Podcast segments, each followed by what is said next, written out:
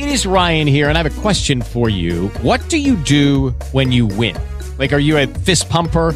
A woohooer, a hand clapper, a high fiver. I kind of like the high five, but if you want to hone in on those winning moves, check out Chumba Casino. At ChumbaCasino.com, choose from hundreds of social casino style games for your chance to redeem serious cash prizes. There are new game releases weekly, plus free daily bonuses. So don't wait. Start having the most fun ever at ChumbaCasino.com. No purchase necessary. VGW Group. Void were prohibited by law. See terms and conditions. 18 plus. St. Paul, the fan.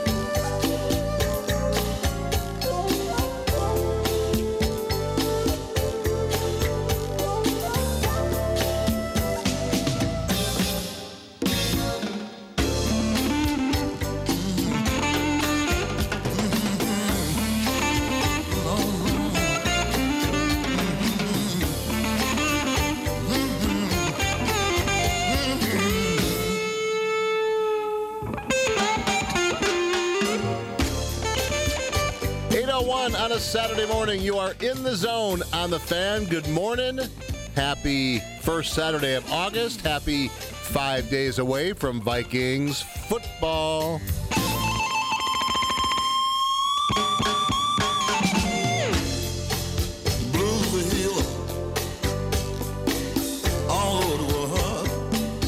Wonderful to be with you as always on this chilly Saturday morning. I'm Dave Sinykin, joined as always by my partner, Double T, the professor of hoopology, Trent Tucker.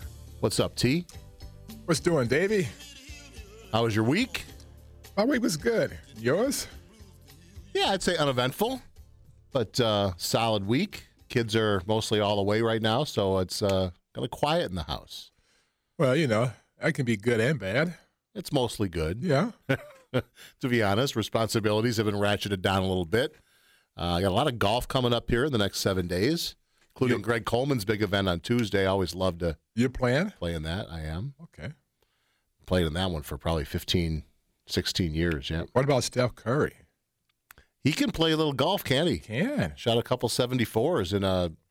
In a, in a, It's like the minor league golf tour. well, it's still pretty good. Of course, it is. Right. It's fantastic. Was it, was it the web.com or something? I think that is what they call it, something Okay. like that.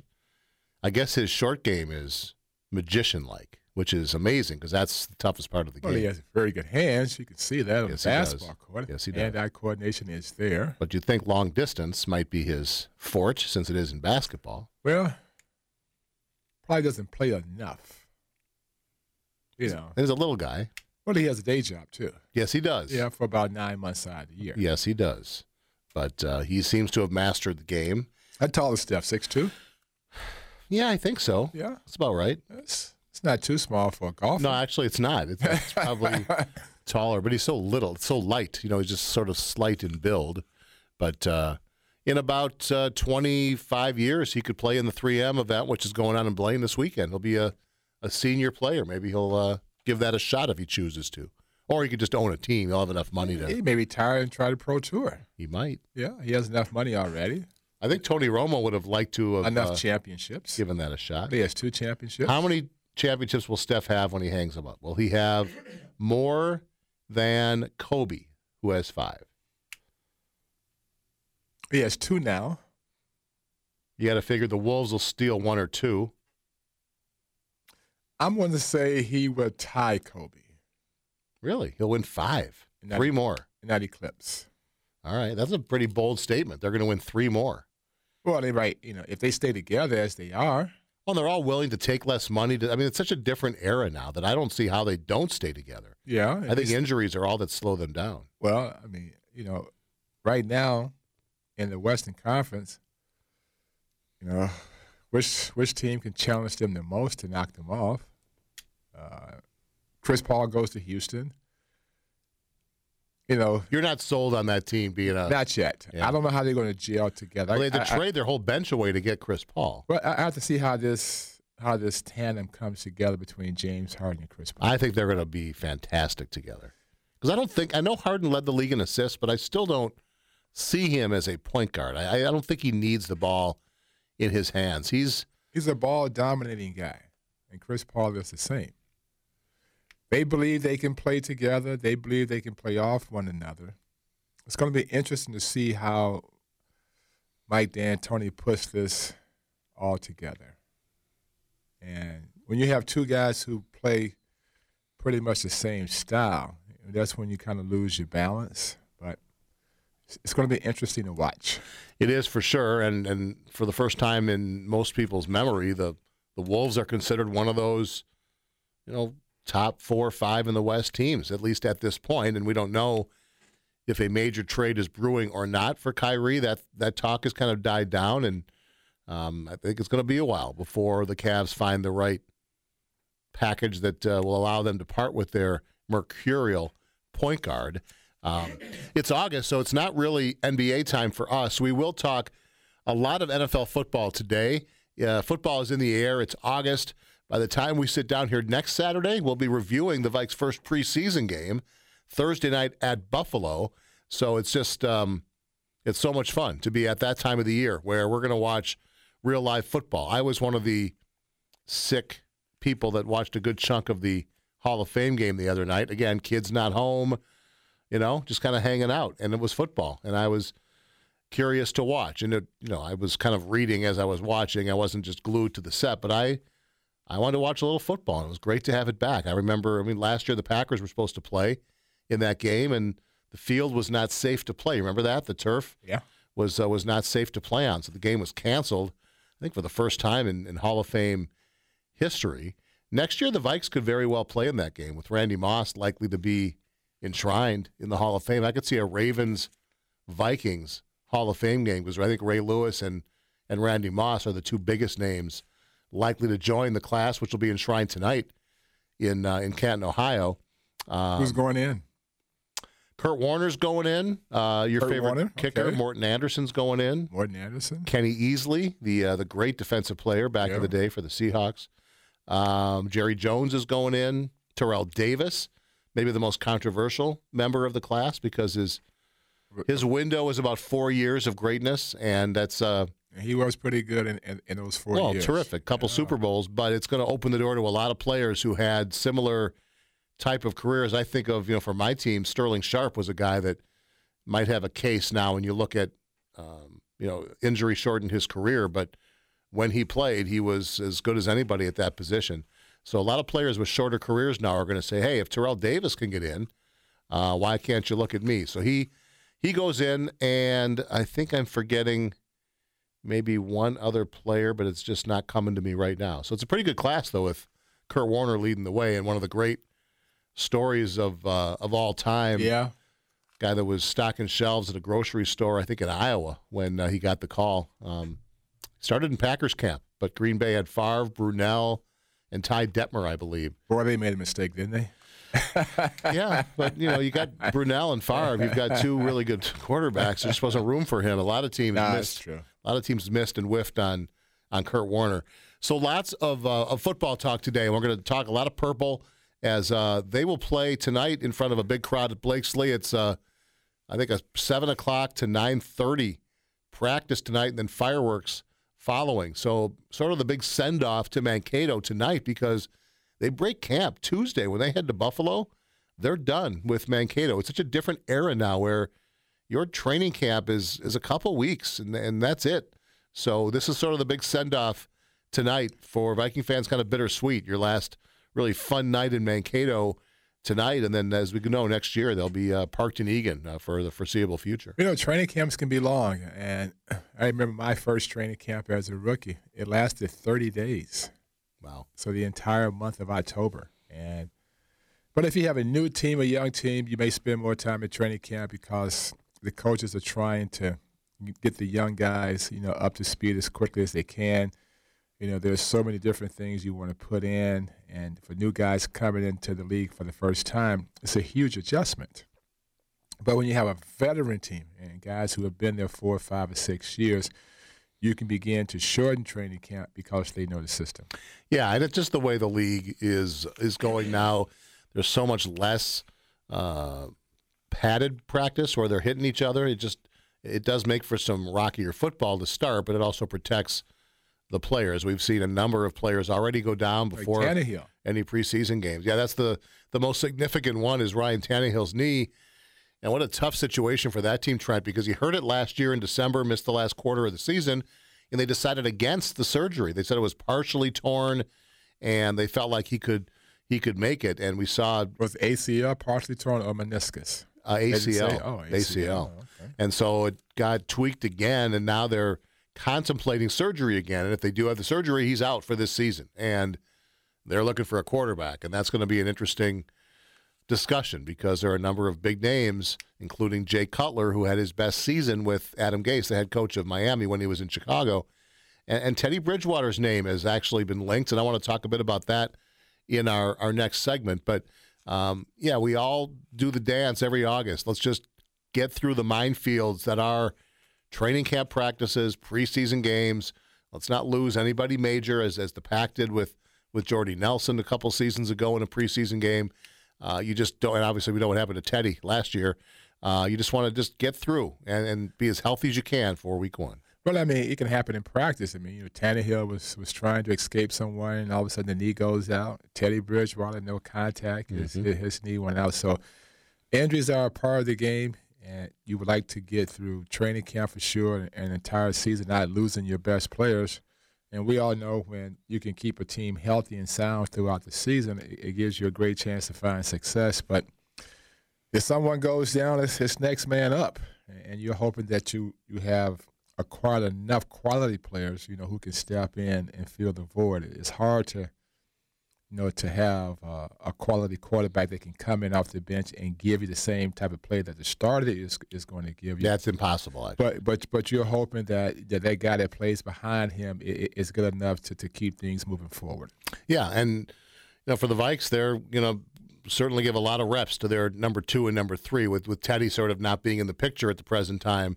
Um, Case Keenum, Taylor Heinicke, those guys are going to get a lot of reps to see if one of those guys steps up to to be the guy behind Sam.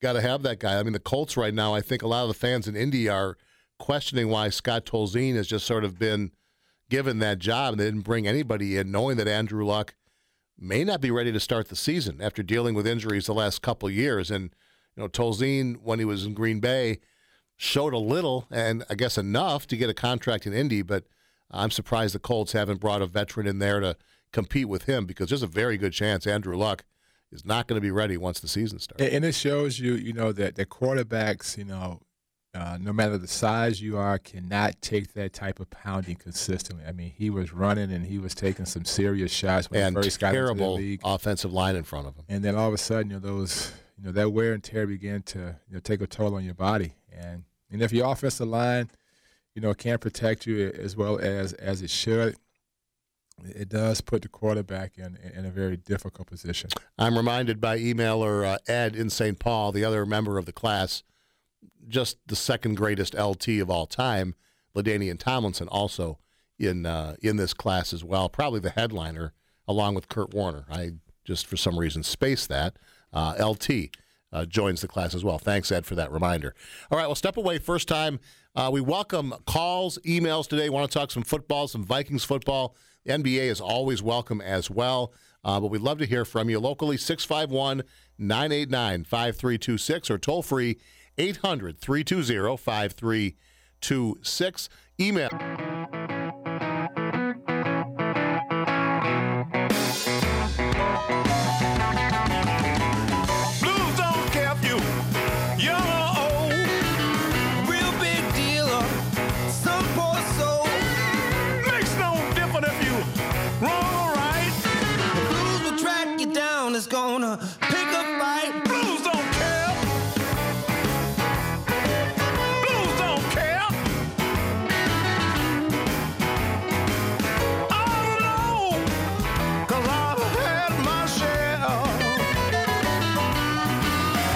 Back. 820 on a Saturday morning. You're in the zone on the fan. We That means we are just about an hour and 40 minutes away from the 2017 debut of Fantasy Football Weekly. It makes its triumphant return today. The boys will be, I believe, for the first time ever, broadcasting from the Schell Brewery in New Ulm, an outstate broadcast to kick off their season today. Uh, so please, uh, it's not too early to start thinking about fantasy football as we'll uh, have the boys following us at 10. Two weeks from today is the annual fantasy football training camp where they'll broadcast from the Canterbury Park Expo Center and then have the two hour program following the broadcast, which culminates in a mock draft that I'll participate in again, along with a number of uh, fan and other local luminaries.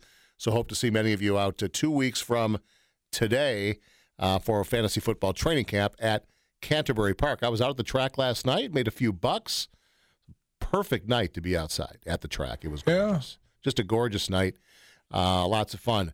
So, um, those that weren't at the track, likely or some of you were at Target Field uh, for a Twins game, which became sounds like a pretty fun night with Bartolo Colon going the distance at 44 years of age in a Twins win, Bartola? eight to four, becomes the oldest Twin to pitch a complete game at 44 years and change, and the oldest in the majors since. Any idea who was the oldest? Nolan Ryan back in 92 was 45 years of age. And he still threw that fireball fastball, even at that age, and that curveball. Uh, very few guys have a curveball that moved like Nolan Ryan's to go with a guy that threw as hard as anybody when he was out there. Well, that's why it's it's amazing, you know, to me when you, you talk about you know guys of yesterday, you know, the Nolan Ryans and the Bob Gibsons, you know, and some of the great pitchers during that time where they never came out. You know, you know they were going to pitch, you know, you know deep into the deep into the game. Yep. You know, seven, eight innings. You didn't have a lot of relievers, you know, stacking up big saves as you as you do today. And with all of the technology, and it seems like players today are more conditioned, trainers, nutrition, and we are lucky on most nights if we can get five or six innings out of the starters. Right. But back in the day when you didn't have all these things in place, these guys were still able to pitch deep into ball games. Yeah, and outside of the closer, and there was always, you know, close. You go back to the Dennis Eckersley, Bruce Sutter, you know, that Rollie Fingers, that era. There was always a, a number of closers, but the setup guys were just sort of the the extra guys in your staff that just, you know, They never got in. no. I mean, if a guy got shelled, maybe, but otherwise, yeah, you expected your starter to go seven or into the eighth inning, and then let your closer close it out, and not just pitch to two batters. Closer sometimes went an inning and two thirds. You know, I was watching the game the other night between the Dodgers and the Giants, and you know, one of my all-time favorite pitchers is is Madison Bumgarner, Bum, Bumgarner, Mm-hmm. and you know, this guy can pitch, and he was and he was in sync the other night uh, against the Giants. It was a Knicks the Dodgers. It was a very good game. It was like one nothing, and I love those games. and, and, and he was humming along, you know. And but all of a sudden, I I turned my head. It took him out. Hmm. Like, what are you taking him out of the game for? Hmm. You know, you know. Here's a guy that has the stuff, has the power, has the stamina, but also has the credentials that he has shown in the past. You know that he can finish off games with the best of them. But I was very surprised at that time, you, you know, to see the, the skipper from from the Giants take him out. Yeah, I mean, you don't know. Maybe he said, "Hey, I got nothing left," or "I got a little, my ankle hurts," or something. I mean, he might have asked to come out, but I, but- he, he was humming along. I mean, he was. I mean, he was. He his location was fantastic. The fastball had that extra zip. You know, the curveball kept the kept the batters off stride. But I was surprised to to see them take him out. And as soon as he left the game, the Dodgers tied the game. they up. did, Yeah. just like that. And somehow, someway, the Giants was able to win that game. I believe in extra innings, but it's just amazing to me to to see, you know, when you have a guy, you know, who has been there before, and, and he- he has all the tools to finish off a game. You know, why certain manager would, would take him out and, and go to that reliever. And it's amazing to me that you're watching a Giants Dodgers game in August. You were you were the one in Minnesota watching. That's true. Uh, good for you. let's uh, let's head to the zone lines and see what our friend John in Minneapolis has on his mind this morning. John, good morning. You're in the zone. John, you with us? Uh, good, good morning, fellas. How What's y'all up? doing? Well, I just want to make sure you were still with us. Oh yeah, I'm here. All right. Uh, happy NBA. Uh, in this case, as the NBA fades Football appears. Day to you, Mr. Tucker. All right. Uh, I wanted to ask a question about. I heard about the scraping that's been going on at Vikings training camp. Uh, and it's kind of funny. I, I kind of knew I, I hadn't had a chance to know who was fighting, but I, I was praying that it was Laquon Treadwell in it, and come to find out it was. I said that's good because Exum tried to beat the NFL into him. It, it's some, that that that light switch hasn't been flipped yet. I was kind of hoping it was because he knows that Michael Floyd gonna get suspended and everything, and and he got a chance to really, you know, show his worth. I, I, I'm just surprised that that dude is not really getting it. Hopefully he will. I hope so. But Mr. Senegal, Yes, sir. uh, what's this I hear about Kenny King being hurt already? Wasn't he supposed to be y'all big boy that y'all wanted in the draft? That's, that's what I heard. Uh, what's going on with him? And you know what I'm getting ready to ask you. Again, I will keep asking you this until I find out he's been cut. Is Laquon, uh, I mean, is Troy Guyon still a part of your football team? Yeah, and thanks for the call, John. You're out. Um, yeah, he is. I know. Uh, we talked about it last week. I'm not in favor of it. I don't know that he'll be on the team once the season starts. Although a couple of defensive linemen have already dropped out with injuries, so uh, he's kind of a security blanket at this point. Laquon, Laquon Treadwell um, is down with a calf injury right now and has missed, uh, I think, a few practices. I don't think it's serious, but he is right. There is a big time opportunity for the number one draft pick to step in this preseason and show that he has made that that leap. And it's not that unusual, for wide receivers to not do too much their rookie year. Some do, some don't. Um, but he was a guy, when you're drafted in the first round, you, you do expect production out of your first year wide receiver. This year, after Thielen stepped up last year, Stefon Diggs, um, there is an opportunity there for to be the number three guy. Yeah, Michael Floyd projects to be that guy once his suspension is over, but I'm sure most Viking fans are really anxious to see if they can know With Lucky Land slots, you can get lucky just about anywhere. Dearly beloved, we are gathered here today to. Has anyone seen the bride and groom? Sorry, sorry, we're here. We were getting lucky in the limo and we lost track of time. No, Lucky Land Casino, with cash prizes that add up quicker than a guest registry. In that case, I pronounce you lucky. Play for free at LuckyLandSlots.com. Daily bonuses are waiting. No purchase necessary. Void where prohibited by law. 18 plus. Terms and conditions apply. See website for details. Every day, we rise, challenging ourselves to work for what we believe in. At U.S. Border Patrol, protecting our borders is more than a job, it's a calling. Agents answer the call, working together to keep our country and communities safe. If you're ready for a new mission, join U.S. Border Patrol and go beyond. Learn more at cbp.gov/careers. notice uh, a difference this this preseason, and I don't know if he's going to play Thursday night.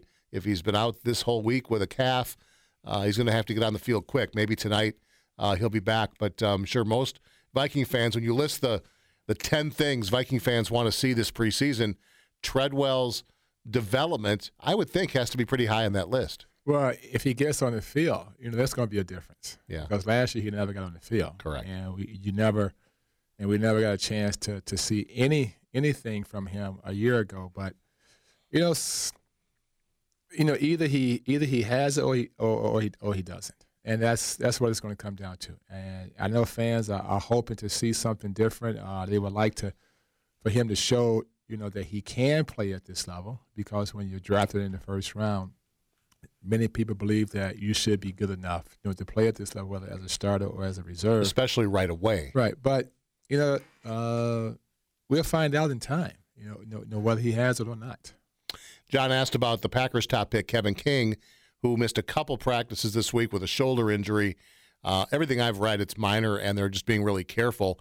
And there are uh, plenty of cornerbacks that are looking for for playing time in Green Bay. The the biggest need position to to step up, and it sounds like the biggest name uh, that's that's made that jump so far is Quinten Rollins, the third year corner, the former second round pick, has been the best player in that group, and that's what I was hoping was between Randall and Rollins, if one of those guys can bounce back, at least one from last year's disappointing injury plagued year, then that cornerback group's going to be better with Davon House coming over from Jacksonville and Kevin King being drafted early.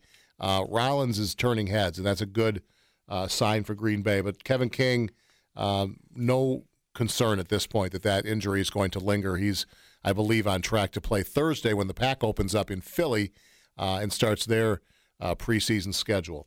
We have to pause. Uh, Matt, we'll get to your call, and a number of emails have come in uh, that I want to get to. Some uh, some good ones there. So um, we'll come back with that as we go to break. Um, we got a little gift, a little prize to give away. Caller number eleven to 651 989 5326 or 800 320 5326.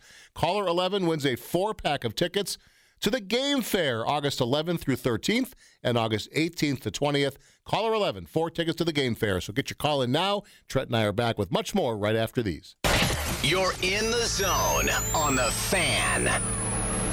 Fantasy Football Weekly with Paul Charchian, presented by Grain Belt Lock and Dam Lager. Saturday mornings at 10 on the. Always within a stroke or two of each other, even though he plays basically every day and I play maybe once a week. Go figure that.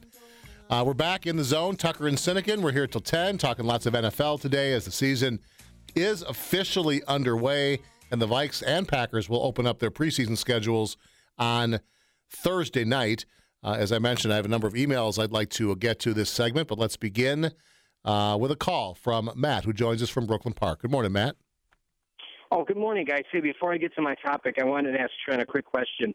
Trent, you're, you're from Michigan, but you're not a Lions fan. You're a Giant. You're a Giants fan, right? Yes, and Vikings. Well, got to get Oh, that in. Okay, Yep. you you are a Vikings fan too. The Oh, reason for I was sure. asking, par- pardon me. I said for sure. Um, the reason I was asking is I, I can see why you wouldn't be a Lions fan. I don't even know why I am half the time. But um, I, I was wondering, are you a Giants fan because of your time with the Knicks, or and I think this is what it is. You're just trying to antagonize Dave. The Giants, the Giants have been kind of pesky with the Packers, and this year, They weren't that Wow. pesky in January when we blew them off the field at Lambeau, however. well, I know, Dave. I guess I'm going back to when when you're Yeah. favorite number four quarterback. I know, Yeah, but yep. this year, though, Dave, I have to tell you, I'm thinking that the Packers and the Falcons are going to be in the NFC final, but the Giants could be that one team. But anyway, Trent, you try to antagonize Dave from time to time, so I just thought that might be it. So why are But- you a Giants fan officially? Why am I a Giants fan? Yeah, because he's he was guessing, but why?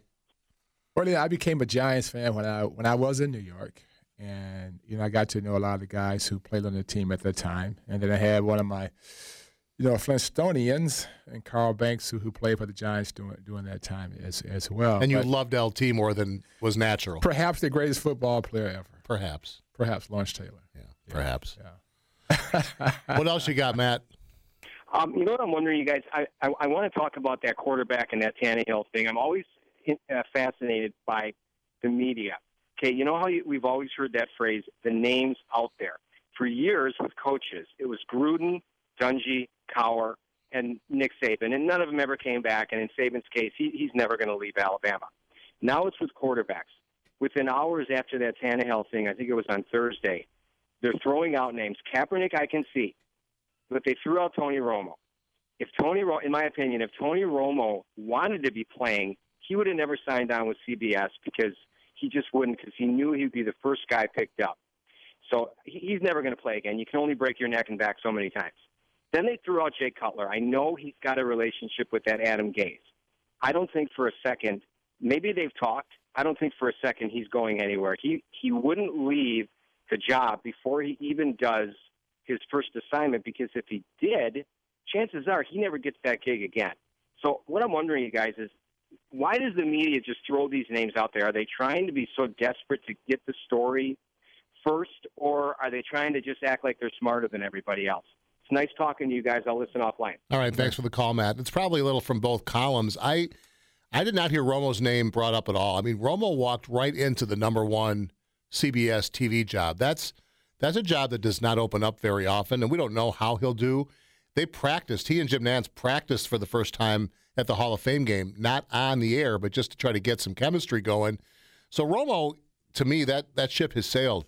I understand the Cutler. Cutler's 34. His time in Chicago was over. They're a bad team looking to find a young quarterback. They had no interest in bringing Cutler back. So the idea that you know Cutler was looking for a phone call, nobody called Cutler.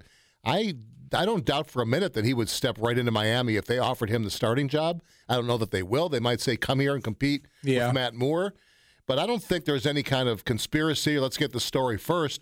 Uh, they've already reported Adam Gase reached out to Cutler on Thursday or Friday and said whatever he said. You know, let's talk.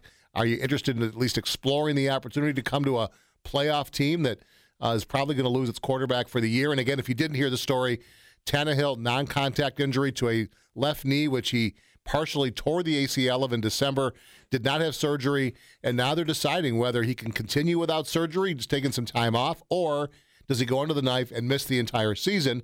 And that's why speculation is Colin Kaepernick, Jay Cutler. Um, there aren't a whole lot of other significant names out there, Trent. But the weird thing to me was Teddy Bridgewater had a couple of tweets Thursday after this happened, including one that's been picked up by a lot of people where he said, God is about to perform another miracle in my life. And you connect the dots and say, wait, what? I mean, do you think that, that Miami would trade for, for you who hasn't been cleared to play and there's not a, a lot of optimism that he'd be healthy enough to play at least for the first half of this season? Uh, he also liked a tweet uh, where a former Viking and a Dolphin named Demarcus Van Dyke tweeted, Give me Teddy Bridgewater after the Tannehill injury. And Bridgewater liked that tweet. Then he deleted liking that tweet because he knew it didn't look good. I don't know. I, I find it really a bit odd that, that Teddy's being kind of vocal, if you want to call tweeting vocal, about, hey, here's an opportunity for me. It looks like the Vikes are going to hitch their wagon to Sam. I need to find a place. But why would Miami, looking for a quarterback to step in right now, trade anything or try to make a move on Teddy? It just feels like a really a disconnect for me.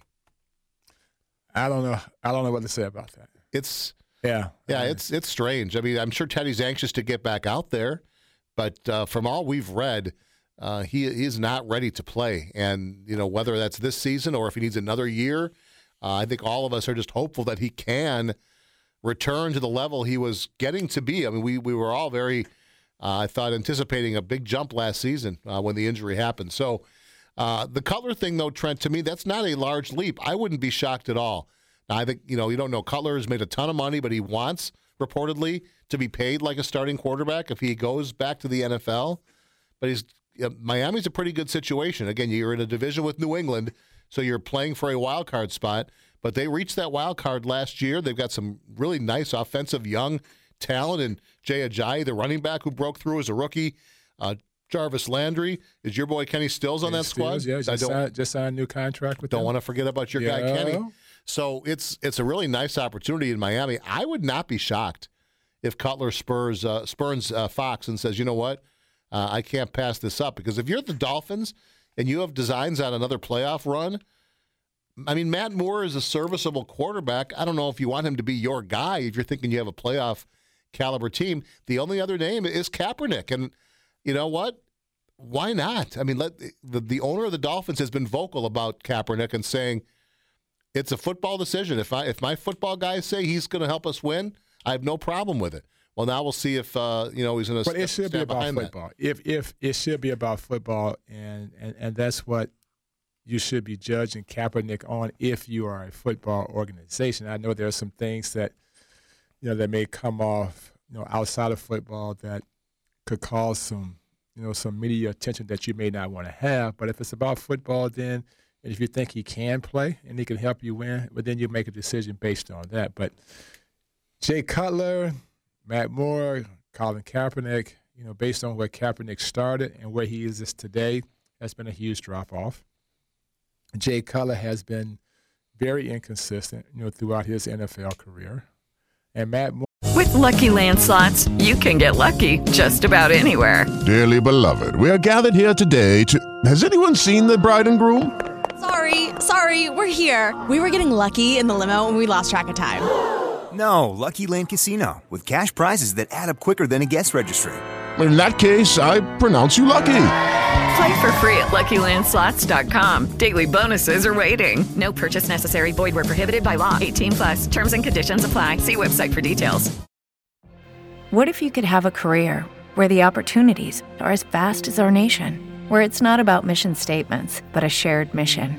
At U.S. Customs and Border Protection, we go beyond to protect more than borders from ship to shore, air to ground. Cities to local communities, CBP agents and officers are keeping people safe. Join U.S. Customs and Border Protection and go beyond for something far greater than yourself. Learn more at cbp.gov/careers. Or you said he's a guy that hasn't been a starter.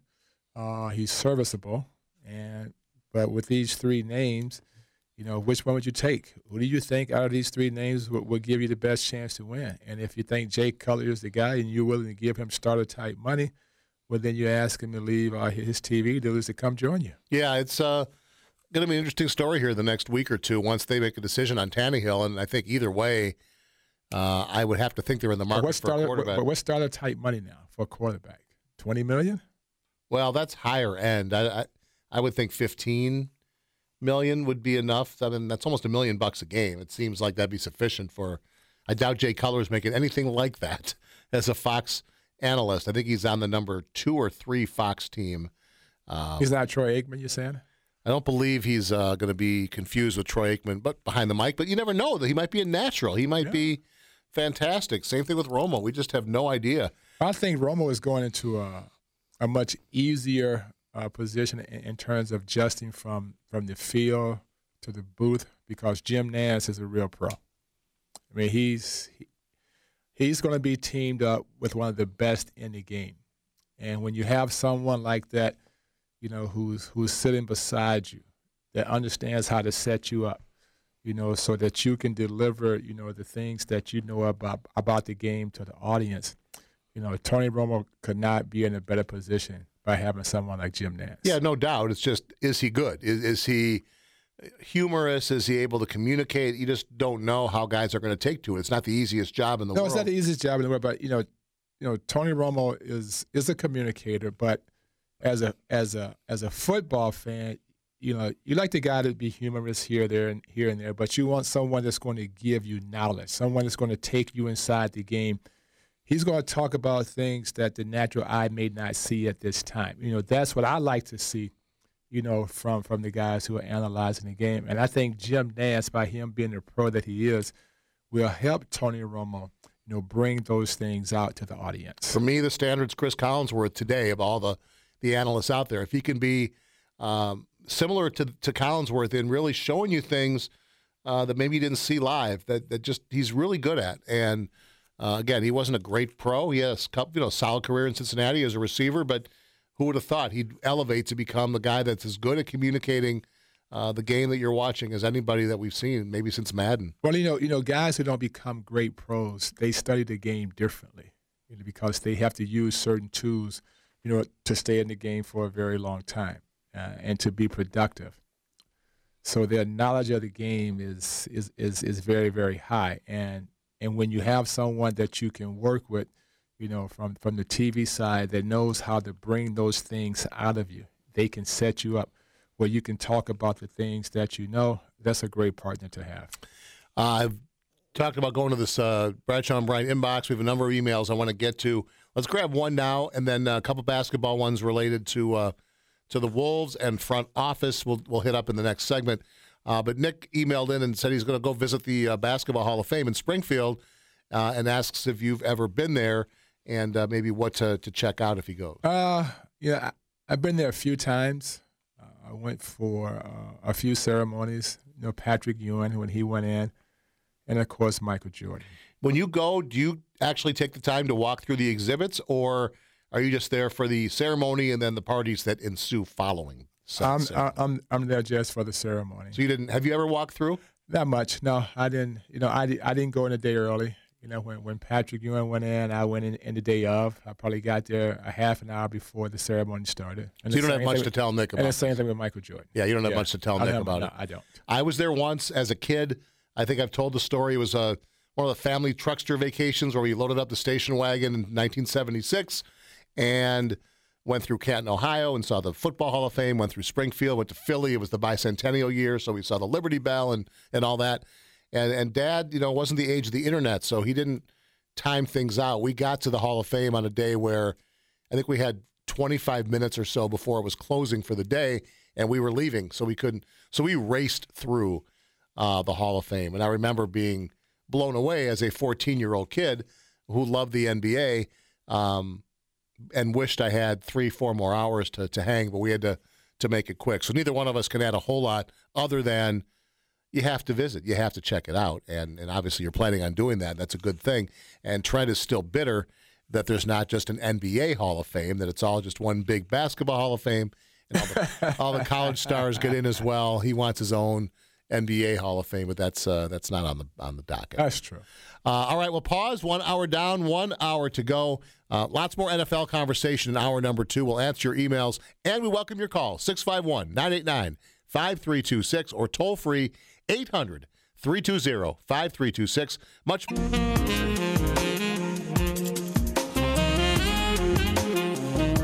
We are back, 855 on a lovely Saturday morning here in the Twin Cities, first Saturday of August. Trent Tucker, Dave Sinykin with you in the zone until 10 o'clock today. And then we'll hand things off to Fantasy Football Weekly. It returns today, broadcasting live from the Schell's Brewery in New Ulm, uh, 10 to noon to get the fantasy season underway. Talked about it earlier. Uh, big kind of send off night in Mankato tonight as they will break camp on Tuesday. Uh, full pads tonight, 7 to 9.30, practice at Blakeslee Field. Fireworks to follow. I imagine, uh, I don't know how many people, if you fill up Blakeslee for a practice, is that, you know, 10,000, 20,000? I don't know, but I, I'm sure they'll fill it up. Don't think there'll be quite as many people as there'll be at Lambeau tonight. They've sold 78,000 tickets for family night at Lambeau tonight for a practice, not a scrimmage, uh, just a practice at Lambeau Field tonight. Are the Packers going to donate that money to charity? Yes. Yep. All that money goes to It's charity. very nice of them. Yes, it is. Yes, it is. What's the ticket price? A Five buck? bucks, ten buck? bucks, five or ten bucks, I think. I, Yeah. I don't. I, I went. charge a dollar. Well, two or three. Well, I mean, the more It's you going to charity. that's good. That's yeah. That's uh, Why would you? Would you not pay ten bucks a piece to? yeah. I can see that. Yeah. We went. Uh, I took the kids about five years ago, and that was when they were still holding, making it a scrimmage. So at least you kind of felt like you were watching So they- somewhat of a game. You, so they made close to a million bucks yeah. Well, and the, if, if they charge ten bucks. they might, you know, sell a few beers along the way. yeah. You know, a couple ticket beers. sales close to a million Yeah. bucks. Some beers. Some Yeah, I don't know. I don't know what Brats, ticket prices are. If it's five or ten. Yeah, they'll they'll fill they'll fill the coffers for sure. so that well concessions as well go to charity. I can't tell you. I don't know. Oh, I don't. I thought you had the insight. I don't know the answer to that. Dave from Shakopee. I'd like to think so. He may know, right? He uh he probably does. He probably, Will he be there? I don't know. I say no, probably. I don't know. I don't keep up with Dave's schedule that These are your boys. You should know that. Well, he did check in last night because I was in Shakopee at Canterbury, and he, my wife go. posted something on Facebook, and he's like, "Hey, you're in my backyard. Why didn't you?" It was football Come time. say you hello. know. I'm thinking Dave should be checking in soon. Yeah, it won't be long. Um, let's get back to the um, Bradshaw and Brian inbox. A couple of basketball related uh, emails I want to get uh, through here. Trent, here's one from Travis. Any thoughts on the general trend of teams going away from the dual president of basketball operations coaching role? We just learned yesterday that Doc Rivers was stripped of the personnel side of his job. He'll just coach. Um, Travis mentions AP Sports Guy commented on it yesterday that it's down to just Thibs and Van Gundy. And while it's way too soon to judge Thibs' work with the Wolves, if we again fail to meet the expectations of projected wins, I think I saw 51 ish. Should we look at a separation? I think it's a really, a really good question. Now we know Scott Layden is also on staff as the de facto GM, but Thibs is, from all we know, the final word on all roster decisions, and he does have rare power now. There are just it might just be him and Van Gundy. I haven't done the math. I, I think Popovich probably has the final say, although he's got is it uh, R.C. Slocum, uh, whoever the GM R.C. is. Buford. R.C. Buford, that's it. Um, but I'm sure it's it's Pop who gets to make the call. Oh, for sure. And he's earned that with the number of rings he's he's won in in San Antonio. But uh, there are very few guys now with the kind of power Thibs has. And while we know he's a terrific coach, one of the best we think X's and O's guys, we have no idea uh, if he's any good at building a team or spotting talent. And again, he's not the only guy. They have scouts. They have Layden. But where are you with this? Do you think it's too much for one guy in today's NBA, or um, is has he earned you know where he is right now? Let's see what he can do, do over the next few years, both building this team and uh, showing progress on the court. Because Trent, as you know, big expectations already. ESPN yesterday predicted 50 wins uh, for Really? Minnesota. 50. 50, which would put them fourth in the West. They had OKC with 49. So uh, I think 31 to 50, huh? a lot of a lot of folks are projecting a 4-5 Wolves OKC first round matchup. I'll just say right now, sign me up. Let's fast forward to mid-April and let's get that series going. I'm ready. But back to my question about Thibs. How, where do you stand on that? Uh, I could go either way. I, I'm not uh, too overly concerned. Come on, take a if- stand, one you know, way or the if- other. If, if one guy has has two positions, and I think most coaches, if they can get both positions, they would like to be in that Sure. Because now they they're not going to fire themselves, and and they will have the final say so on personnel moves. And if you look at what the Wolves have d- done so far, you know, during this off season, and if and if Coach Thibs has been the main guy driving some of these acquisitions, uh, you would have to say he's done pretty well so far. Yeah, I mean, the jury's out. You know, this is obviously a, a huge year. Well, now yeah, you with- go out and you trade for Jimmy Butler, Yep, right? yep. And you add him him to your team. Uh, you make the big move on Rubio. you know, and you you go out and pick up. You bring in uh, Jeff Teague. So now you have put your team in a position where Okay, round two. Name something that's not boring. A laundry? Ooh, a book club. Computer solitaire, huh? Ah, sorry, we were looking for Chumba Casino. That's right. ChumbaCasino.com has over 100 casino style games. Join today and play for free for your chance to redeem some serious prizes. ChumbaCasino.com. No purchase necessary. Where prohibited by law. 18 plus terms and conditions apply. See website for details. people believe now that you can move into not just a playoff uh, position, but now in the top four or five. So that credit uh, on paper has to go to someone. And if he's the main guy in charge, you would have to give him credit for making some of these moves. And I, there probably are a few other guys, trying with that kind of power. I know in Milwaukee, uh, when Hammond left for Orlando, Jason Kidd, many believe now has that kind of power. Even though they have a GM, this guy named Jon Horst, who nobody's really ever heard of, um, many believe that ultimately Kidd has the final say there. And there might be a couple other uh, of those situations uh, when it comes to negotiating contracts and all that. You rely on, I think, other people to do some of the dirty work. But um, I mean, the only criticism you may have of of Thibs is, you know, he's he's very comfortable bringing in guys he knows and he's coached and he understands, and you don't want him to rely too much on that. You know, there was the worry that you're going to sign Noah last year, who now has an untenable contract in New York. Luol Deng has a contract that the Lakers would love to get out from under, and now you paid Gibson big money, a guy you know the other side of thirty, who you know maybe his best basketball is behind him, but he's getting huge money.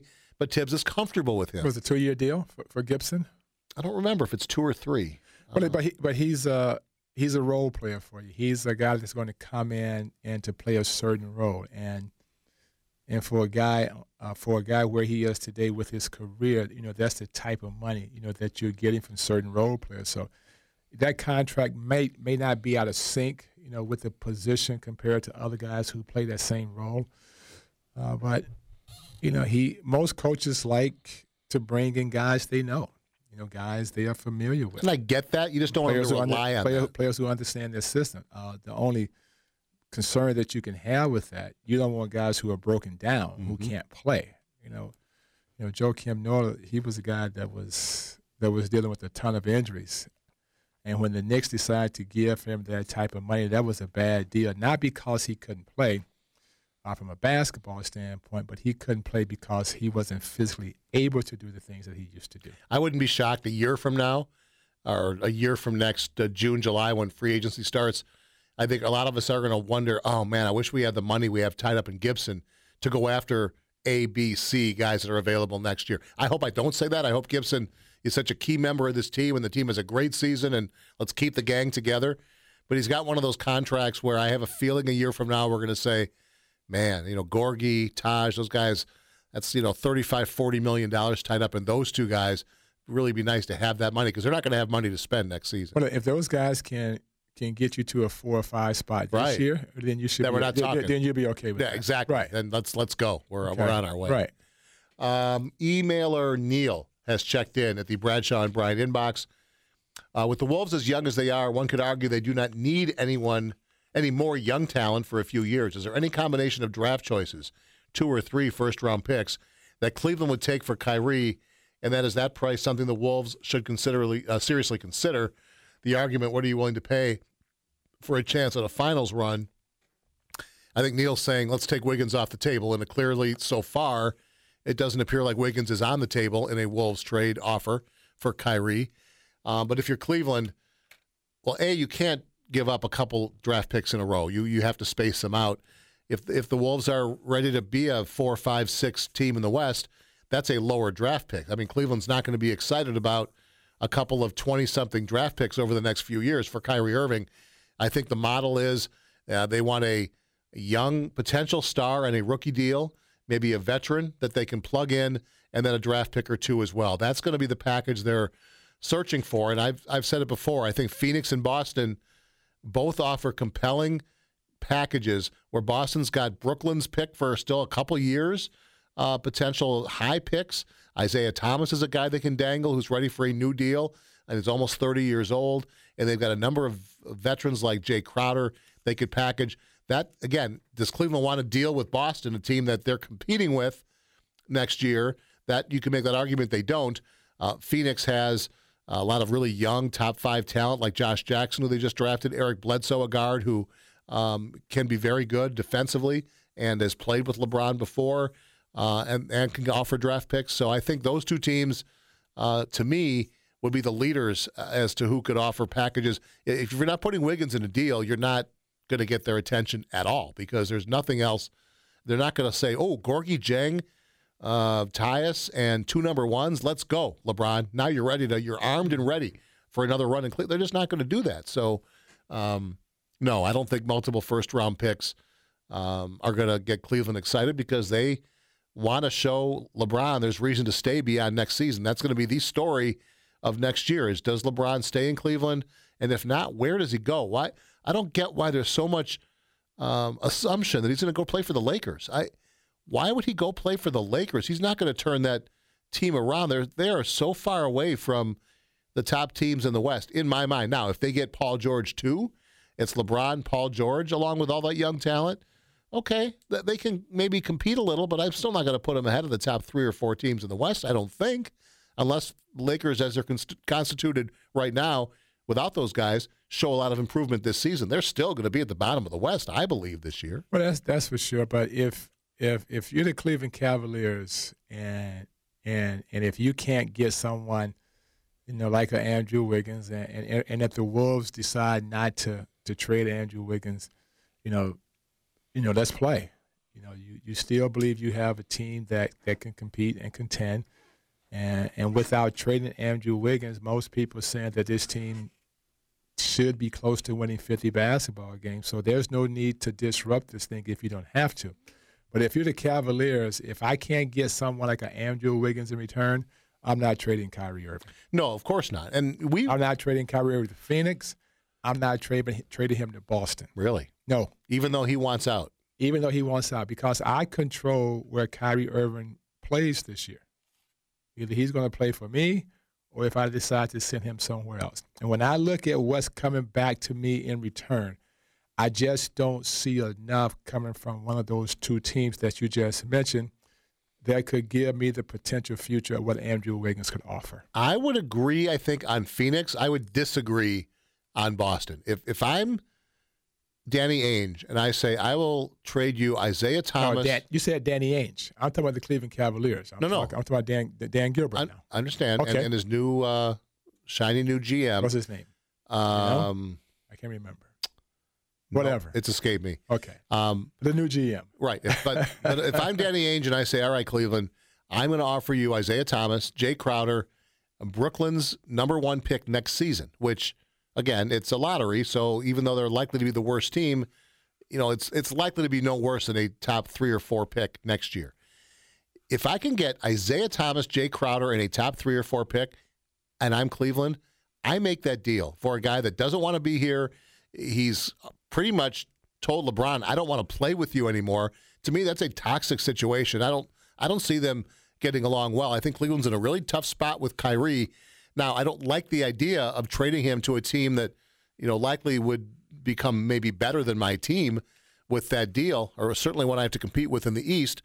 But I think that's a package that, that they're not going to get. Isaiah Thomas was fantastic this past But season. you don't have to trade Kyrie Irving. Why? He doesn't want to play with Right. LeBron. He's We basically I am not shut the door. I would. I would not give away Kyrie Irving just to give him away. That's not giving him away. You are giving him away. You're, you're getting an all-star guard back and a top three or four pick. How, how old is how old is Isaiah Thomas? He's be? 28 or You 29. say he's going to be 30. well, I don't remember. He's he's he's late 20s right now. Jay Crowley, and the number one pick for Kyrie Irving for Boston. I and Isaiah Thomas. no, I wouldn't do that. Not I- for not for the future. I would do that Uh, if I were I- Cleveland. I wouldn't do that. Andrew Wiggins type potential future that he brings to the table. Yeah, but Bledsoe and uh, who was the other guy from Phoenix that he threw out there? Josh Jackson, the uh, the Phoenix, rookie. Phoenix said he's off the table. Well, and the Wolves said Wiggins is off the table. It doesn't mean they will be off the table. We're just talking about what we're saying right now, off the table. Yep. If Josh Jackson is off the If table, he is, if then they're not gonna be real if Andrew. Wiggins is off the table, Yep. Kyrie Irving, along with myself and LeBron James, we're going to sit down and have a talk. Okay? Dan Gilbert, you know, you're the owner of the team, you're new GM, whomever we have to bring to the table. If I got to bring in Kyrie's father, LeBron James's uh, team of agents, we have got to sit down. We are not going to trade Kyrie Irving. We can't, I believe we can't get the package that we need to get in return to move him. So somehow, some way, as the owner of this basketball team, I need to have a conversation with you two guys to see if we can figure this thing out. yeah, well, I can see that being that's, part that's, of the, that- that- that's what I would do. Yeah, I I can see that, and just make sure that you know maybe it's the the ships have sailed. That there's just no way, but you got to find out for sure. Uh, emailer Jonathan with a question. I'm sure a lot of Wolves fans have with with Butler telling everyone that he was going to recruit better players than himself to the Timberwolves, which he said at his press conference. I'm going to do my best to bring better players than me to this team. And if he is actively recruiting Irving, which we've read that both he and Karl-Anthony Towns have said, you know, let's get him here. He wonders, do the Wolves management risk alienating Butler by not signing Irving? You know, he's open, I mean, openly saying, I'm going to try to get him here. He's a buddy of mine. Let's go. And if the Wolves don't make a, a reasonable offer, could Butler take that as a sign? Well, they're not trying to win. They didn't go after Kyrie. I think that's a bit of a stretch. Yeah, I'm with you on that. And there's 30 teams, and you know, I, I, I don't. I, I don't think that he would have any, any any troubles with that because when you look at this this team, this team is could be really good. You know, with the addition of, of Jimmy Butler and, and Jeff Teague. I mean, Andrew Wiggins, you know, has all star potential. Karl-Anthony Towns has all star potential. So Jimmy Butler is coming. You know, into a situation where he's playing with two young potential, you know, star type players, and you bring in someone like a like a Jeff Teague, you know, this this should be a very good basketball team this year. Yeah, it's such a it's such a tough call from the Wolves side, and we've talked about it for the last few weeks. If you make the deal Wiggins for Irving, you've got a two year window where Irving and Butler are signed for two seasons, and you're going against a historically great team in Golden State that's not going anywhere. Certainly, the next two seasons, maybe the next three or four or five. Do you throw all your cards in with with Kyrie and and try to compete the next couple years with Golden State? And again, things change so quickly. That's true. You can't look too far ahead. But if you keep Andrew, Wiggins and Towns are signed for five, six years, and and, and Butler, if things are going well, likely to stay. If if things are going well, you lock him up. I don't know. I you know we got one off the air a few weeks ago where you kind of talked me into let's let's go after Kyrie and let's play. But the more I think about it, that you know, Irving is such a precocious talent that he does. What does he do to the chemistry of this team, to Towns' development? Uh, I don't know if it's the right move. I I like the idea of Teague taking control and seeing if if he can uh, be a suitable replacement for Rubio. Maybe adding another point guard here before things are done. I'm I'm kind of leaning away from the deal now as the as the weeks go by, and as we said, all accounts are they have not offered Andrew Wiggins. So don't Right. worry about Wiggins being upset at being the subject of trade rumors because it's all in the media, it's all on the fan side. As far as the Wolves go, as far as we know, what's been reported, Wiggins has not been included in any kind of Kyrie Irving trade deal. Well, if Wiggins is not on the table, well, then there's no need to, to talk about this. I mm-hmm. can't see Cleveland taking anything else from Minnesota for a player like like Kyrie Irving. I mean, but Agreed. If, if you trade Kyrie Irving for Andrew Wiggins or another player from the Wolves, the Wolves are not going to take a step back if Kyrie Irving is, is on this basketball team. okay, they're not No, of course take a step not. back. No, of course not. Okay, so I didn't But if that. you and if you keep Andrew Wiggins, there's nothing wrong with that as as well because I'm a I'm a huge Andrew Wiggins fan. We feel like he has not yet and, reached the ceiling. And I think that you know you know his game can become better. I, I think there are a few things here that he can he can get better at. But as an overall talent, you know, as a young overall talent, you know, he, he he's as good as they come in this league today. 914. We'll step away, come back, uh, return to the NFL conversation as uh, uh, we are just, what, five days away from Vikings football. Thursday night on the fan uh, with a 6 o'clock kickoff in Buffalo. We welcome your Vikings related questions or comments. 651 989 5326 or toll free 800 320 5326. In the zone rolls on right after these. You're in the zone.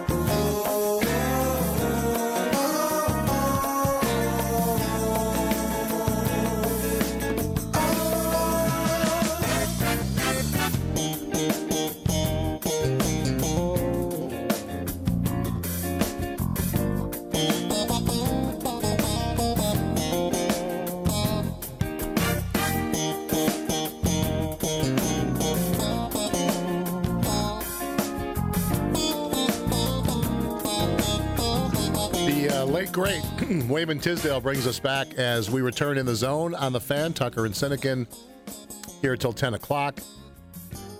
I thought maybe you'd have a black arm patch on your right arm today, but you don't. Sure, you're concerned about your gal Lindsey Whalen, who had surgery on a broken hand. Yeah. Yesterday, out indefinitely.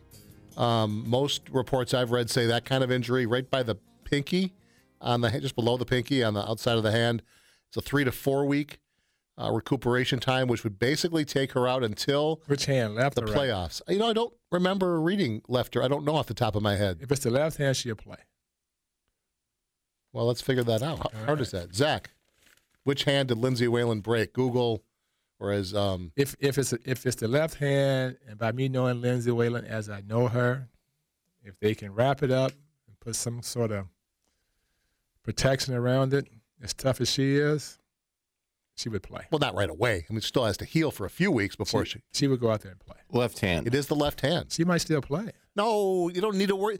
Did you check the record? They're twenty and two. They're Yeah, I out- understand, You don't but- need her to play But right now. I'm saying You got to get that healed up a little. I know, but you know they were forced her to sit down. But knowing Lindsey Whalen like I know her, if she, you know, if they didn't force her to sit down, she would play.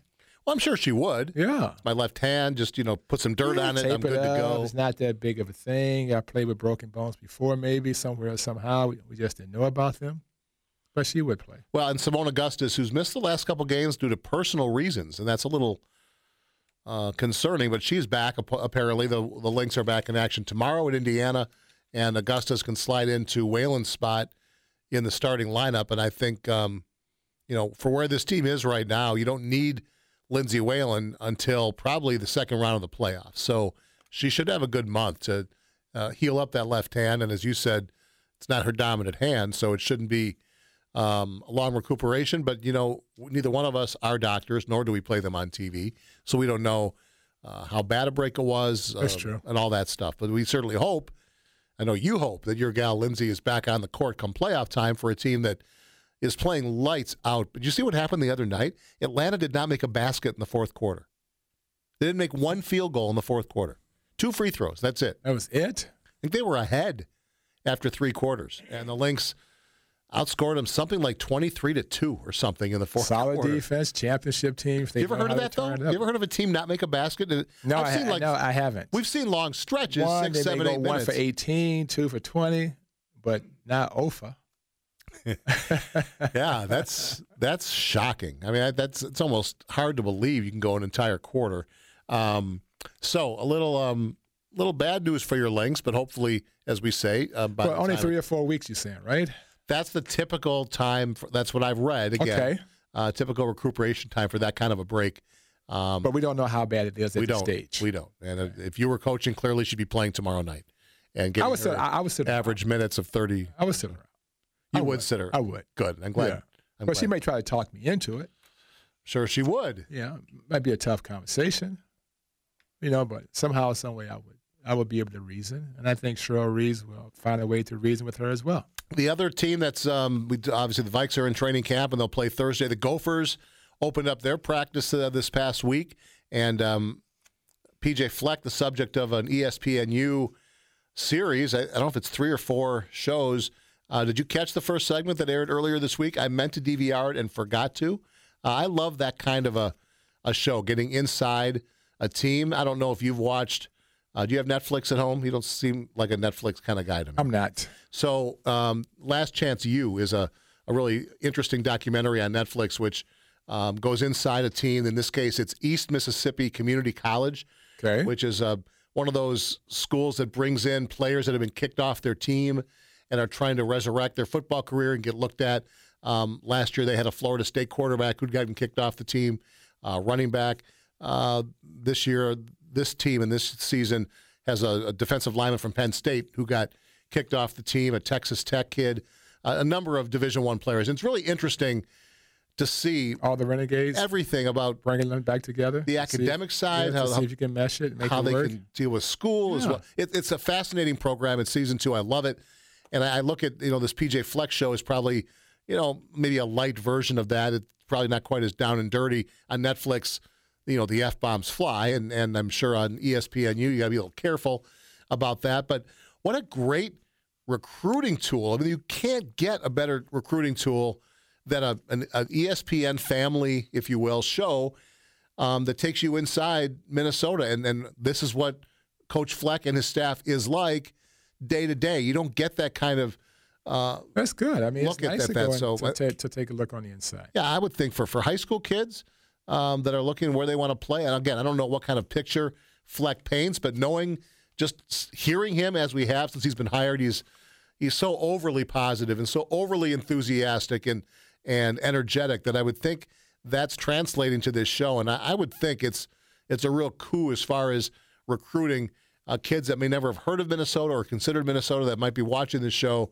Say, man, I I'd play for a guy like that. I, I just think it's going to open some doors for them, uh, even if it's you know not a great show. So if you if, if you've seen it, email me booth at kfan.com. Let me know what you thought of of uh, segment number one. I'm sorry I missed it. I would like to watch it. I just find it It's on ESPN. interesting. ESPN U, Okay. I believe, which I would think you know if you've got cable or satellite, I think that's on the It's somewhere. standard. Uh, maybe it's not. Maybe Yeah. it's uh an extra that you have to pay for. But I just think that's a uh, for the Gopher program a really feather, a nice feather in their hat to really.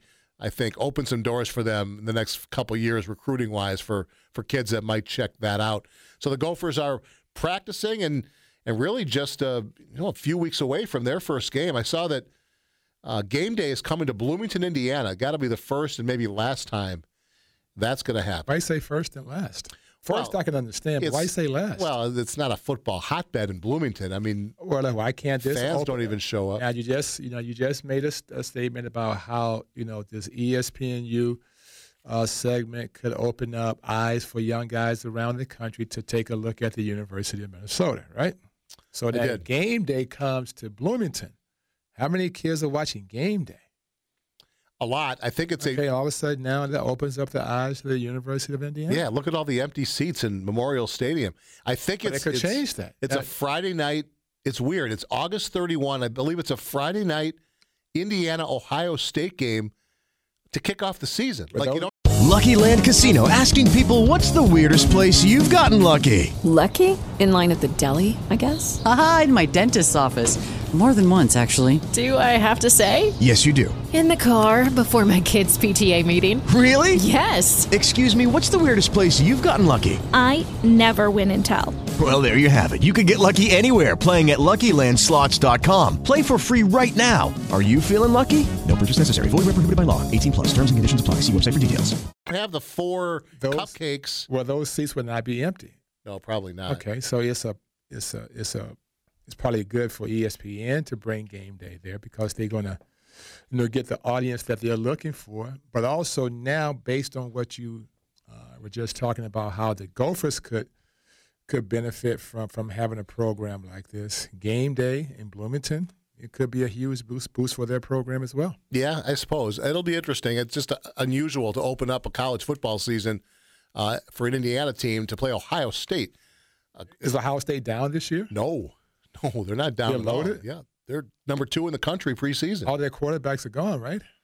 apparently not if they're number two in the country. I mean, you know, uh, I think ones that we've heard of might be gone. Jones is gone. Jones just got traded to the Chargers. Okay, it might be a good place for him to go. from go. Buffalo to, to L.A. Uh, we're late. We have to pause. I got an email that the Dolphins have signed a quarterback, and it's a name you've heard of, and I'm going to check it out during the break, and I'll have Zach find some breaking news, Sounders, and we'll talk about that when we return in the zone. You're in the zone with Dave Sinykin and Trent Tucker on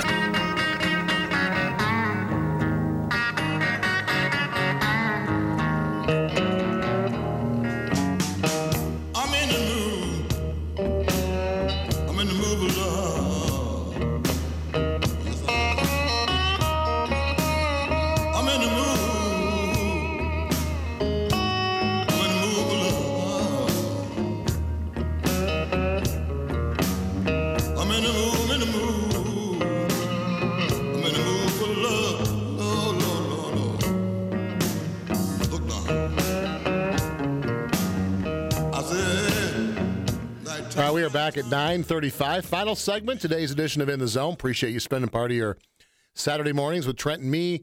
Um, we got another segment to go before we hand off to uh, the debut of Fantasy Football Weekly for the 2017 season. They are broadcasting live today from New Ulm at the Schell's Brewery. So if you're in that part of the state, I know they got a great outdoor setup to watch that show today. And again, two weeks from today will be the annual Fantasy Football Training Camp from the Expo Center at Canterbury Park in Shakopee. The boys will be live two weeks from today, and then two hours of uh, deep dive inside stuff for those in attendance, not on the air, uh, but for those that are at Canterbury Park. That's on the 19th. That's free of charge, um, and uh, lots of fun stuff on tap for the 19th. So make plans to get down to, to Canterbury for that if you want the inside scoop on your fantasy team. I don't think we need the breaking news sounder for this one. Zach, so you can hold off. Um, got an email from uh, emailer Keith, uh, a Yahoo Sports story that actually was posted 16 hours ago. So, what is that, about 5 o'clock yesterday afternoon? A Yahoo Sports story saying that Jay Cutler signed a one year contract with the Dolphins for $13 million, but that has not been picked up anywhere else. Uh, there's no Schefter um, following up saying, indeed, it's true or any of the other insiders. I don't see it anywhere except for Yahoo Sports. So I'm going to put that in the the now popular category of fake news until we get any kind of confirmation that that's the case. I think that'd be a pretty quick turnaround. They haven't even officially decided what to do with Ryan Tannehill. It seems like Trent the most likely scenario is that he has the surgery now to repair the ACL. They gambled and thought maybe uh, it was a partial tear. They could get by and and, and get around surgery and, and make him eligible to play this season. But when it uh, went out on him earlier this week, um, there are all kinds of concerns about whether that knee is stable enough to withstand a season without surgery. Well, a, partial tear of your ACL, I, I believe, like I said, and, and I'm no doctor, but you know that leads me to believe that you have to have some surgery to, to fix that. Now, a meniscus is, is, different from what I I've been told. A meniscus can pretty much almost you know heal itself, but a, a ACL tear, you know, you need some work done on that. Yeah, and it sounds like if you read between the lines, um, they're delaying the inevitable. That, What, what happened? You got hurt in December, not during the season. No, during the season. Yeah, I remember he um, he missed the playoffs. He missed the last three or four games of the regular season. They were able to get into the playoffs, um, but they certainly were nowhere near as as good No, without like him. December obviously. football is still going on. Yes, it is. yes, it is. I know. For you as a Viking fan, you were pretty much checked out by December last season. Oh, But what, are you, what, are you, what are you trying but there are teams that do play 17 games and stay competitive. Um, so we'll, we'll see what happens there. Cutler will be the the popular name because of his relationship with the head coach, and the best season of his career was with Adam Gase in Chicago in 2015.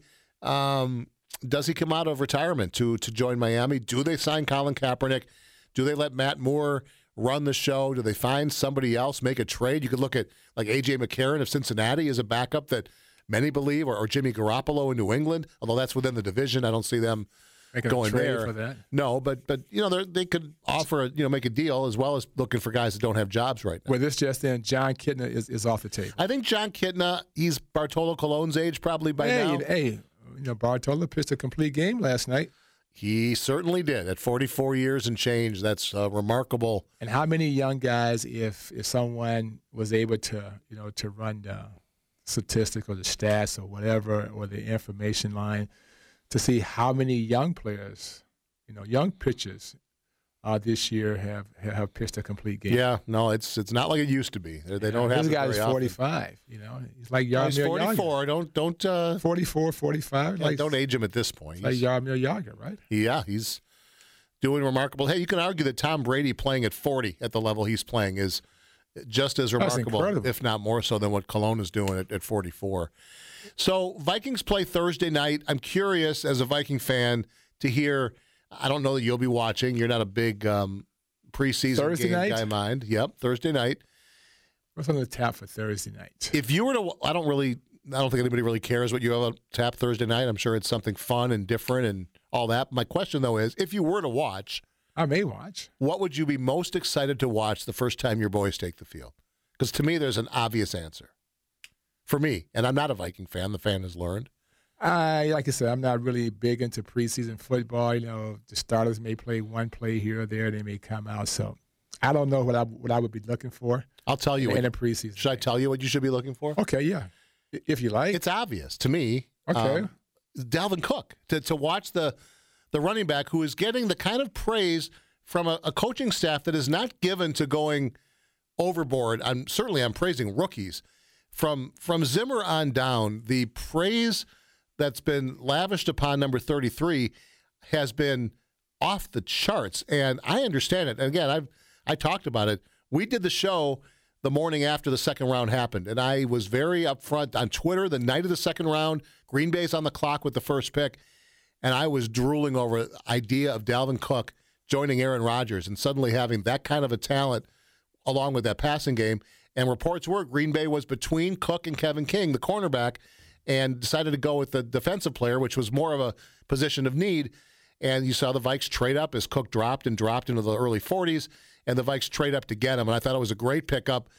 You never know, obviously, college players, how they're going to relate and translate their abilities to the next level. But if you watch Dalvin Cook the last couple years at Florida State, and uh, most of us have, they're on TV so much, this guy looks like a rare talent at that position. It was all about off the field concerns as a youngster mostly, but even a little bit in college, fumble concerns. I mean, there were reasons why he wasn't a first round pick, but He's a first round talent. Oh my goodness! And not just running the ball as a receiver for a for an offense that's handcuffed by a, a lousy offensive line, um, not a lot of deep threats to to keep defenses honest. They're going to need some kind of play breaking ability out of the running game, and and Cook presents that. And and if you want to believe what the coaching staff has seen, and for those of you that maybe have noticed it when you've gone down to Mankato, this kid could step right in and become special. Uh, Latavius Murray's injury has moved him down. Cook has an opportunity to step right in and be a, a stud.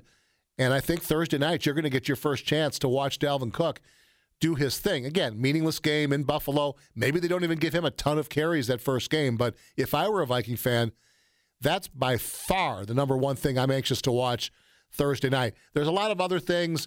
Obviously, if Riley Reiff with the back injury plays, you can see those two tackles for the first time. And if they look like they can pass block, we know they can run block. Can they pass block? And certainly the defense is the the uh, identity of this team. And you'll start to watch some of those guys. But for me, I have to believe Viking fans are so excited to watch number 33 replacing Adrian Peterson, getting a chance to be that that bell cow running back for this team. Uh, that has to be the number one thing Viking fans are anxious to watch Thursday. Okay. So now you know what you're going to watch. That's Thursday true. Yeah. If you want, I don't. No, thanks for the information. How can you not want to see what this kid's got for the first time? And I, I would think they'd give him uh, a few series uh, and those other other backs to to give the bulk of the carries to, and then the first preseason game, and and in weeks two and three when the starters tend to play a bit more, uh, you'll get a much deeper look at, at what Cook looks like. But you know, I'm anxious to watch it. The Packers, I think, play at seven on Thursday night. So I'll at least catch that first hour of the Vikings game, and Oh, and I'll be focused on number thirty. Hey, it's my job, man. We got a show Saturday morning. we That's got, true. I got to see what the Vikes look like. But uh, once the the pack uh, kickoff at seven, I will turn my attention that way. Of course, well, thanks for the knowledge. it's what I do. It's know. it's I, I try to be uh, as helpful as possible. How many preseason games this year? Four. There are four weeks after this. Uh, we had the one obviously Thursday night. That was the extra, the the Hall of Fame game. There'll be four weeks of preseason, and Is then that too uh, many? Yeah, I think the next time they negotiate a deal, we'll be down to two games. I think you'll see if that happens. A lot of teams will pair up and do um, kind of glorified games, but scrimmages with. You know how sometimes teams will bring another team in. Yeah, for practice and stuff like that. Yeah, I could see that then happening where you play kind of a simulated preseason game just to. Can they cut the prices for the preseason game? Can they? Yeah. Sure, they can. Will they? No, of course they won't. They will not do that. Um, there's too much money Should to they? be made. Yeah, I think they should. Okay. And I think that's that's why I think ultimately, I think we'll definitely go down from four. It might be three. Um, all you're really doing that final week is probably deciding on a couple roster spots. By that, by after three games, you pretty much know. And this year, they've changed the cut downs. There used to be you got like 90 some guys in camp or 90. They cut it to 75, like on September 1st, and then down to 53 after that fourth preseason game. They've cut that 75 thing out. So now they just go from 90 to your 53 man roster. And it allows you to keep more guys in camp to play in that fourth game and maybe give some borderline guys a chance to to show something that may have, have been cut in recent years. Now they get to play that fourth preseason game and maybe uh, they earn a spot, if nothing else, on the practice squad.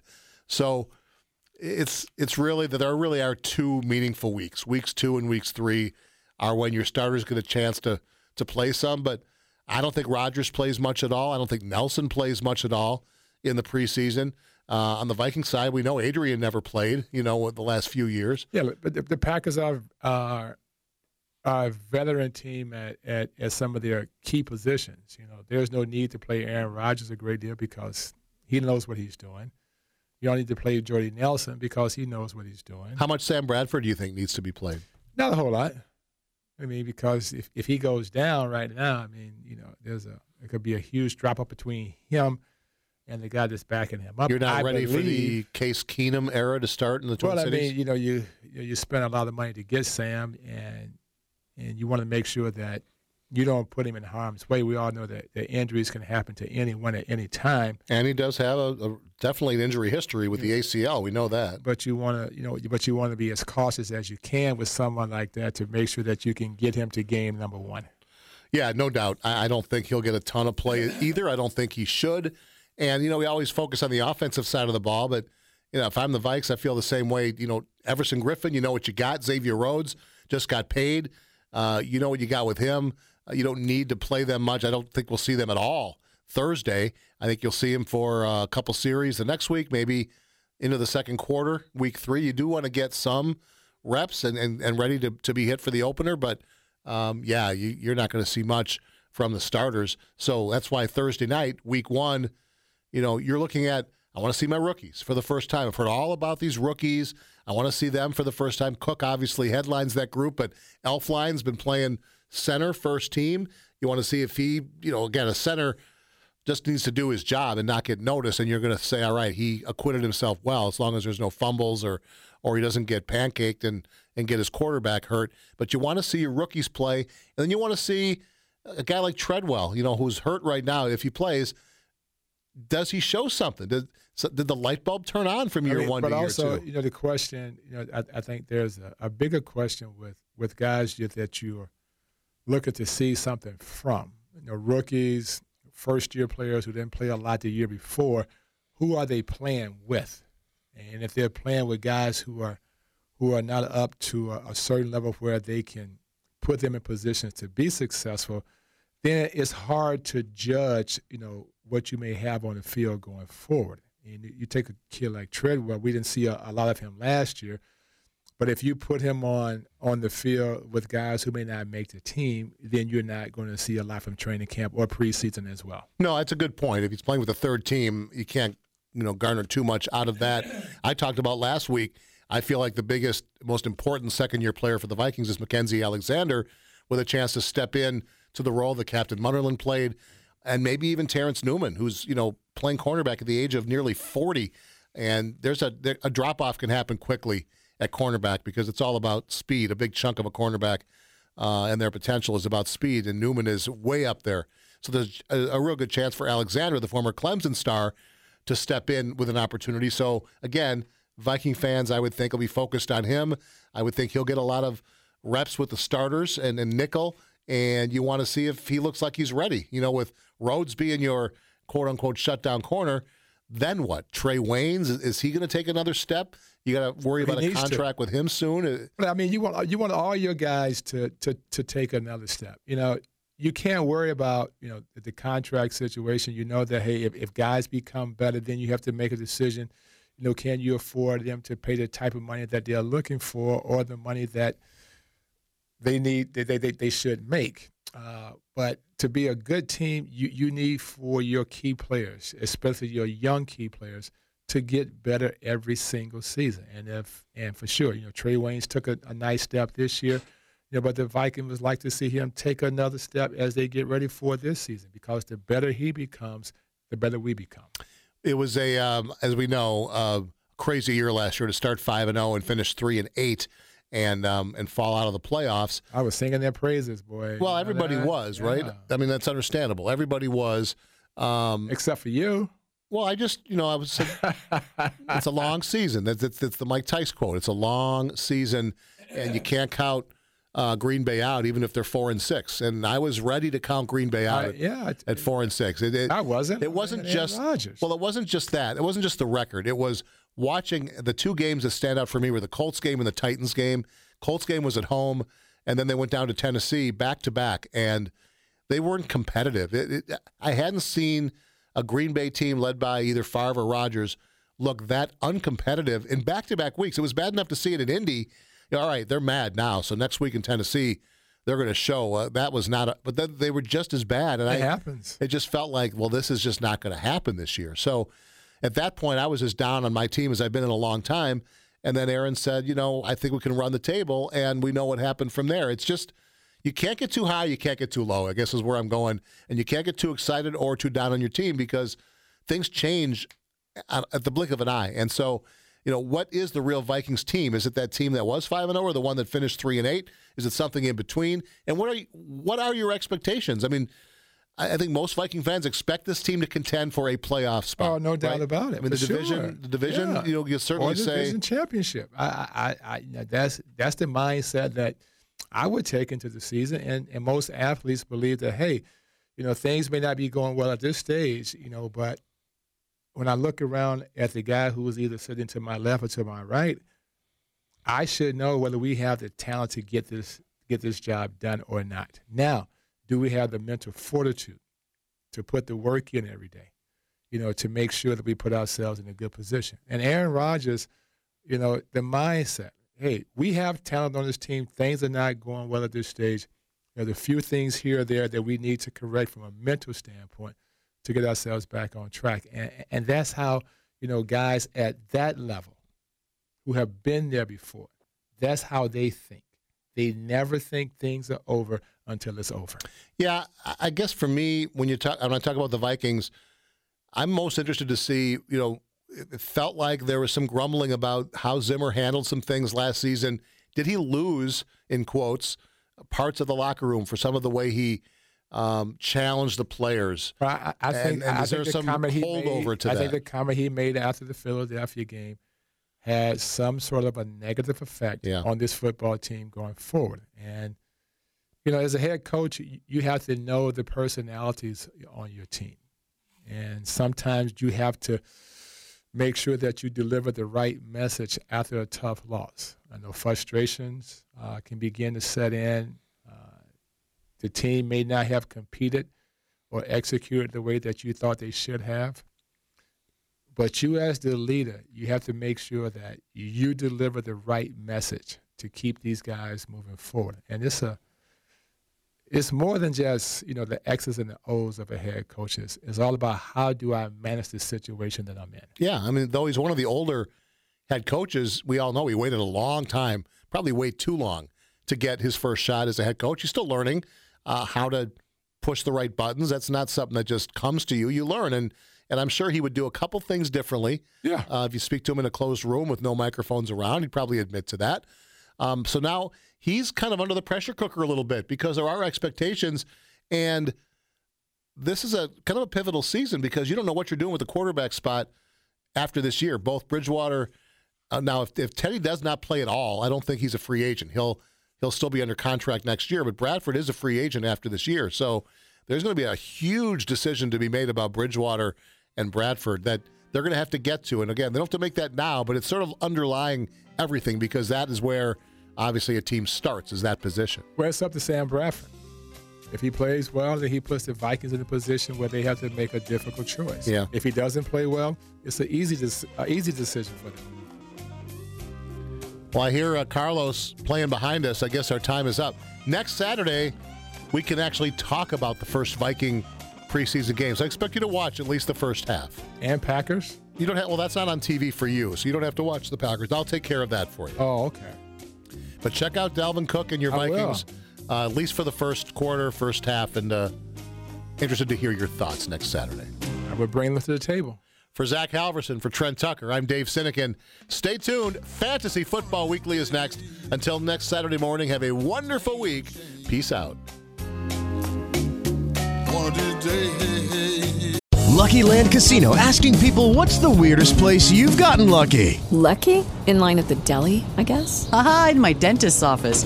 More than once, actually. Do I have to say? Yes, you do. In the car before my kids' PTA meeting. Really? Yes. Excuse me, what's the weirdest place you've gotten lucky? I never win and tell. Well, there you have it. You can get lucky anywhere playing at LuckyLandSlots.com. Play for free right now. Are you feeling lucky? No purchase necessary. Void where prohibited by law. 18 plus. Terms and conditions apply. See website for details.